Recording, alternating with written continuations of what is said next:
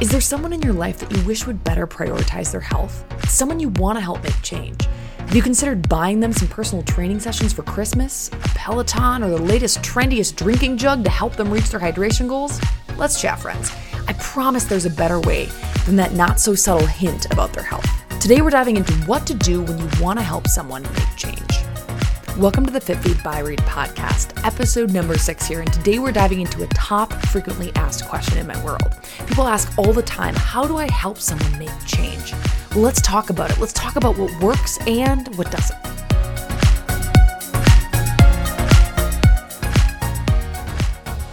You are listening to the Health and Fitness Podcast for the female millennial. Step off the roller coaster of yo yo diet and fitness trends with sustainable solutions to make positive habit change.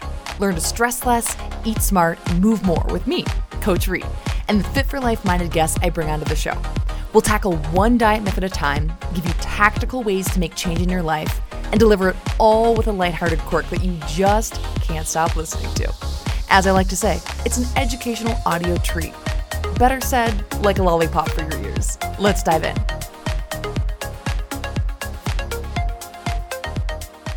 Hello, my friends. Today we are talking about one of the most frequently asked questions that I ever get. From friends, from family, from clients, it's so common that people ask me, How do I help someone close to me to make change? To get healthier, to lose weight, to start working out, fill in the blank with whatever it is that you really wish you could encourage someone in. And I have never really kind of consolidated my thoughts on this in one place, but I've had a lot of kind of sideline conversations with numerous people through email and through text and in person about this topic. So it felt incredibly relevant, especially as we're approaching the holiday season. During the holiday season, we oftentimes see people that we haven't seen for quite some stretch of time. Especially given the last couple years, you may be seeing people this holiday season that you haven't seen for a while. And it's also a time that we think about things like gifting things to loved ones and just spending time and chatting and connecting on deep things about how life is and where things are at.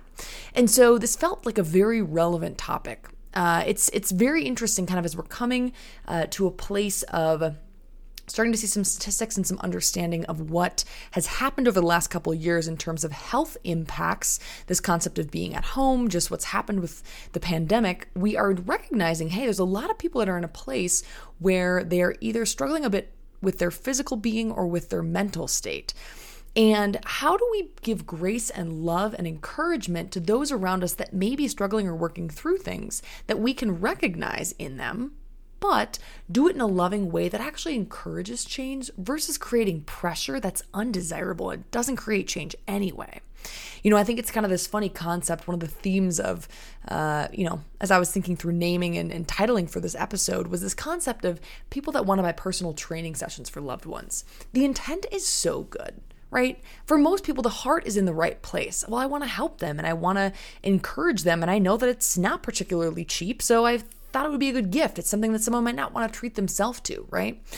But the flip side of that is depends on who you're giving it to. If someone has explicitly asked you for a membership to a local gym or for personal training sessions, by all means, my friends, have at it buy them the sessions, get them the gym membership, buy them the giant trendy hydro jug, whatever it is. If they've asked for it, by all means. But for those that have not explicitly expressed an interest in wanting to make change or a desire to work out more or just a general thinking through, you know, hey, I, I realize that I'm at a place where I maybe don't want to be oftentimes gifting them something does not necessarily take them in the direction that you actually desire, even if your heart is coming from a good place. So let's dive in today, friends. I want to talk a little bit about what's happened over the last couple years, some of the statistics around the impact of the pandemic in terms of mental state and physical state for those around us, because this is probably likely relevant to at least somebody that's close to us. And then let's dive into some specific tactics around how we can help those that we love really make change. I've got three S's. You know me in the alliterations. Three S's for success in this area. So we'll dive into that uh, in the second half of the episode. But let's start with this. Let's understand with some recent research what is happening in the world as of right now from a physical and mental state perspective. So, I pulled some research from a couple, uh, a couple places. The first one being Harvard Health Publishing. So they did a basically a poll of electronic health records from 15 million patients. So not an insignificant amount of people. And this was obviously very objective data. This was not some sort of subjective submission of, hey, my weight has changed in a way that I wish it didn't. So keep in mind that fluctuations in these numbers, there could have been people who intentionally lost or gained weight through this season. Uh, but they basically pulled the statistics from this 15 these 15 million patient records showing that 39% of patients gained weight during the pandemic, with weight gain defined as above the normal fluctuation of two and a half pounds. About 27% gained less than 12 and a half pounds, 10% gained more than 12 and a half pounds, and 2% gained over 27 and a half pounds. So that's definitely showing in general there's been a shift in most people, a fair, a fair, I shouldn't say most, but a fair portion of people gaining weight during the pandemic. And on the flip side of that, it showed that 35% of patients had lost weight during the first year of the pandemic. So, keeping in mind, this is totally objective data. We have no idea if those patients desired to gain or lose weight, but clearly there's been a lot of fluctuations over the last year. The other study I was looking at was from the American Psychological Association. This is very easily accessible on the internet. They conduct uh, they conducted a it was almost a year after the pandemic hit in March of 2020. This the study was conducted in February of 2021, and it was an online survey. This was uh, a response based survey, so they had over 3,000 US adults respond to the survey and share their experience. So, keeping in mind, obviously, there's more subjective nature to this than the other study because people were able to express uh, kind of shifts within their stress levels and shifts within weight that were either desired or undesired. So 78% of respondents said that the COVID 19 pandemic was a major stressor for them. On the more uh, physical side of things, 61% of respondents said that they had experienced an undesired weight change since the start of the, the pandemic. 42% said that they had experienced undesired weight gain, and 18% said that they had experienced undesired weight loss. Now, here's the interesting part to me. Those who reported undesired weight gain, the average weight gain was 29 pounds. So, if we're to compare that with the other, more objective study, obviously this is showing that there probably was more respondents for this study specifically that had gone through some sort of significant change and were interested in expressing that. Uh, but either way, we can definitely take away from analysis of these two studies hey, there's been some psychological and some physical shifts that have happened over the last year and a half, right? And so, thinking about this as we go into the holidays, oftentimes there's a few conversations that happen around this time of the year. First of all, we're seeing people that we haven't seen for quite some time, right? And so maybe they've been through some of those changes. Maybe you see them at a holiday party or a family get together, and it can be you know, a time of year for people, especially if they're in that place, that can be quite challenging, right? If if there's any sort of disordered patterns around food or around body image or around changes that have happened in their life, this can be a challenging time. Can feel kind of exposing if they've been in a place of, uh, you know, being a bit more hunkered down at home, kind of doing their own thing, not getting out uh, to family gatherings as much, because that's very likely given the nature of what what happened over the last year and a half. The other side of this is the fact that there are a lot of people that, as we approach the new year, start to assess hey, what kind of changes do I want to make? This is that idea of the New Year's resolution, right? People start talking about it, thinking about it. What do I want to change? What goals am I going to set? Can be anything from I'm going to read, you know, a book every month over the next year to I'm going to lose a certain amount of weight. We know statistically speaking that the majority of people do end up setting some sort of goal related to weight or health. And so it's a very common conversation. So as we go into this season knowing there's been a lot of things that have shifted and changed over the last year and a half and it very likely will be a point of thought or conversation for individuals, especially if there has been change for them. How do we go into this with love, with support, with encouragement. Uh, if we're in a place where there's someone that we know specifically that we really would desire for them to make change. So let's dive in, team. The three S's for success. The three S's for success. Yes. Number one, we support them. Listen to them. Active listening is key here, my friends. Whenever it comes to anything in regards to food or movement or habits and health, it is almost always emotionally tied in some way, shape, or form. For most people, especially if they're in a place where they are struggling with it, there is an emotional tie to why they are doing certain things or are not doing certain things. So be active when you're listening, right? Don't be multitasking. Don't be scrolling on your phone. Be listening, be intent, asking open ended questions that allow them to really share their story and hear them through. Try to understand their struggle and what they're going through. Just listen to them. It's one of the best ways that we can support people who are in a place of struggling through something. We know as well that oftentimes to get to a place of vulnerability where we're willing to even share these sorts of struggles, it can take people a while.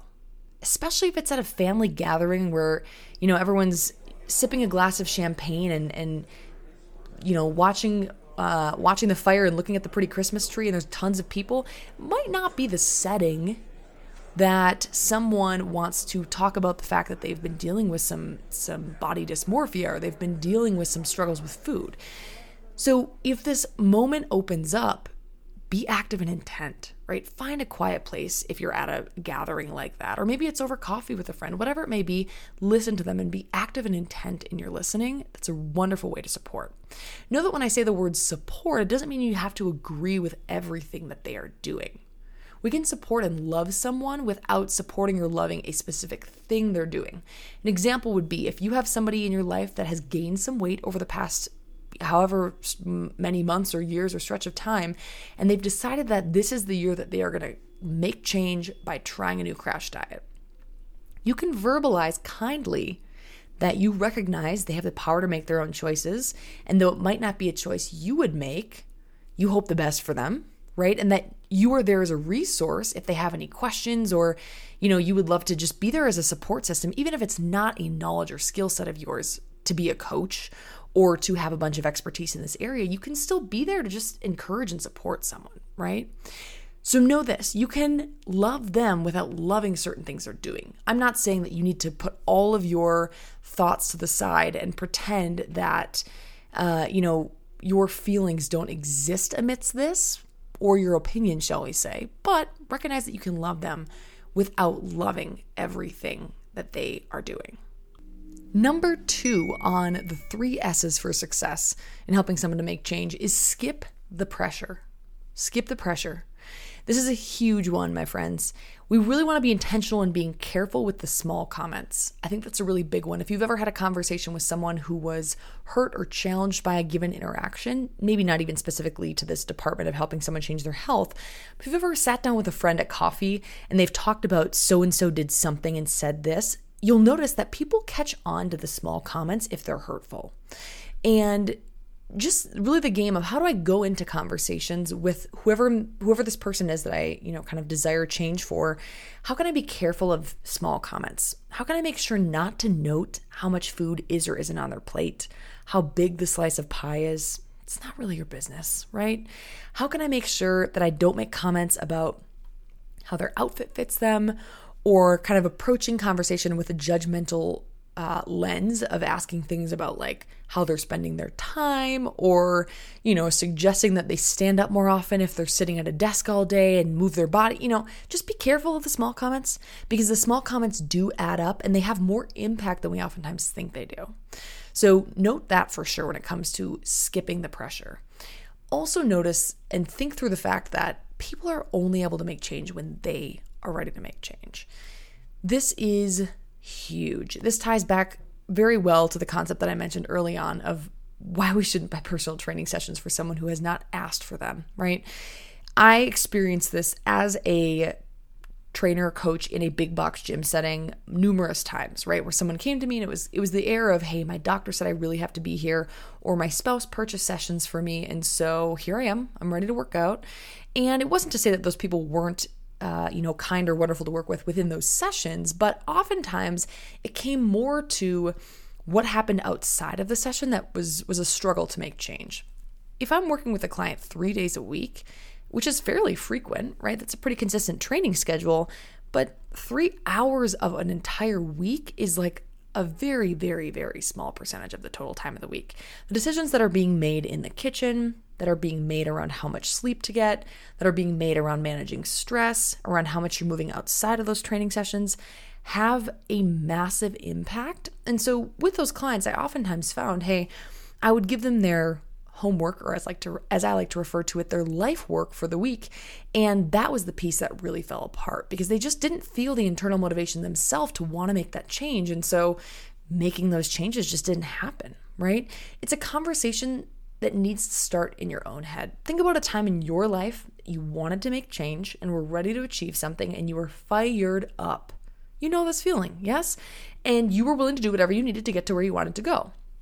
If you're not at that place mentally, emotionally, it is a very different approach when someone tells you, hey, you have to do this. Or someone spends money on something, whether it's training sessions, it's a Peloton, it's a, it's a local boutique gym membership. And so you kind of, you know, sludge your way through it and you're like, well, I'm here, you know, I'm making the most of this gift, but I don't really have interest in doing anything beyond this hour long session. People need to be given the space to decide when they want to make change because the change really won't happen until they are ready. Think about it this way oftentimes when we add a lot of pressure, it actually makes the situation worse. It actually creates the reverse of what we're going for, especially if it's someone who's really, really close to you. If it's a spouse or a really close friend or a family member, there often can sometimes, I've seen this in clients before, there can be kind of this level of a bit of like rebellion uh, in in not wanting to kind of do what someone else is telling you to do, which can also lead actually to a deeper spiral into their emotions and then a deeper spiral into the resulting actions that are probably causing you know the the challenge in the first place and so it actually sometimes creates the reverse effect in a way that we wouldn't desire and so just keep this in mind as you are approaching those that you love in thinking through hey skipping the pressure is actually going to get me to the result better than put, putting on more pressure, pouring it on. Number three, the third S is suggest a sustainable approach. If you get to this point, the good news is this that person has come to you and they're ready for advice. This is the point where you've shown your you've shown that you love that person, you've shown that you support that person. You haven't put the pressure on them, right? And that person comes to you and says, "You know what? I actually think that it's time that I make some change. I think that I'm actually ready for something different or new. And maybe they've reached a point in their life where they had kind of a, a, triggering moment that indicated to them, you know what? It's time for me to find a coach. It's time for me to start working out. It's time for me to figure out my mental health. It's time for me to start working on being more mindful. Whatever it is, that person has likely come to their own point of readiness to make change. And so if that person comes to you at that point and says, you know, I think I'm ready, be ready for that, right? That is kind of the the amazing beautiful spot where you've already laid the groundwork of them feeling comfortable to even come to you with that conversation. There's already a lot of trust that, you know, trust trustful groundwork that needs to be laid to get to that point. And once you get to that place, know that there's a bit of responsibility, but also it's a blessing that they're coming to you offer suggestions, have conversation, let them speak and share what they're thinking through, what they're considering, ways that they think they could possibly start to make this change for the right direction, right? Use your own testimony, your own story. If you've been through a weight loss journey or you've experienced something uh, that you've come to the other side of, use that. Help them, right? Offer suggestions. And it's not to say that you are necessarily an expertise in this given area, if you are, most certainly lean into that and share what you can. But also know that sometimes it's just sharing your experiences and referring them to people or you know, sharing information or a podcast or somebody that you follow, uh, you get their email newsletter or a book you've read or whatever it may be, sharing information that you think could benefit them can be a huge, huge asset. And once you get to this place where they have some level of trust in you, they feel good about seeing you as kind of a guide within this journey for them to some degree, this is where they really start to open up the opportunity for being an accountability partner for them. Ask them, say, hey, you know, would you mind if I checked in on you every two weeks just to see how things are going? Would that be helpful? Ask them, would that serve you? Would that be helpful? Right? And emotionally read the situation over the course of time, right? Understand, hey, okay, if you sense that they don't really want check-ins anymore, then maybe you pull back as needed. But know that this is the the moment where the door kind of opens up for you to really actually start sharing a bit about your experience, your story, and to also be a resource and an accountability partner for them. And so if you get to this place, you are clearly doing something right. You're doing something right in addition to the perfect timing of them being ready to make change. So let's recap, my friends, shall we? The three S's for supporting and helping someone in making change, right? Number one, we support them. We support them. We don't have to agree with everything that they may choose to do, but we can love them without loving everything they're doing. We listen to them. We care. We show that we're there. Number two, we skip the pressure. The pressure really rarely gets things to where we want anything to go anyway. Oftentimes, if anything, has the reverse effect. So we skip the pressure. There's no need for it. We be careful of the small comments. And number three, we suggest a sustainable approach. When we get to the point where they're ready to come to us and ask those questions and dive into this and they're ready to make change, suggest a sustainable approach. Use the knowledge that you have, your own journey, your own testimony, your expertise, wherever you may fall on that spectrum, you share. Hey, this is what I've been through and this is what I've found. If you, if you wouldn't mind me providing a suggestion, and hey, can I be an accountability partner to you? right? So that is what I have for you, my friends. I hope this is helpful in your journey uh, in in in working and serving and loving those around you, no matter where they're at with their health. Because knowing that, hey, the more that we are intentional in thinking through these things ahead of time, the better we show up at that holiday party or Christmas party, the better we show up in that coffee chat, on that phone call, the better we are prepared to really, really provide what that person needs to help them get to the place where we really wish they were. That is it, my friends. We will chat oh so soon. Thank you for tuning into the Fit Feed by Reed podcast. If this had a positive impact on you, I'd be so honored to have you share it with a fellow female millennial. Send it through text message or post it on your Instagram story, tagging me at FitFeed by Reed. I hope you guys have a stellar week ahead of building healthy habits. And don't forget, God loves you.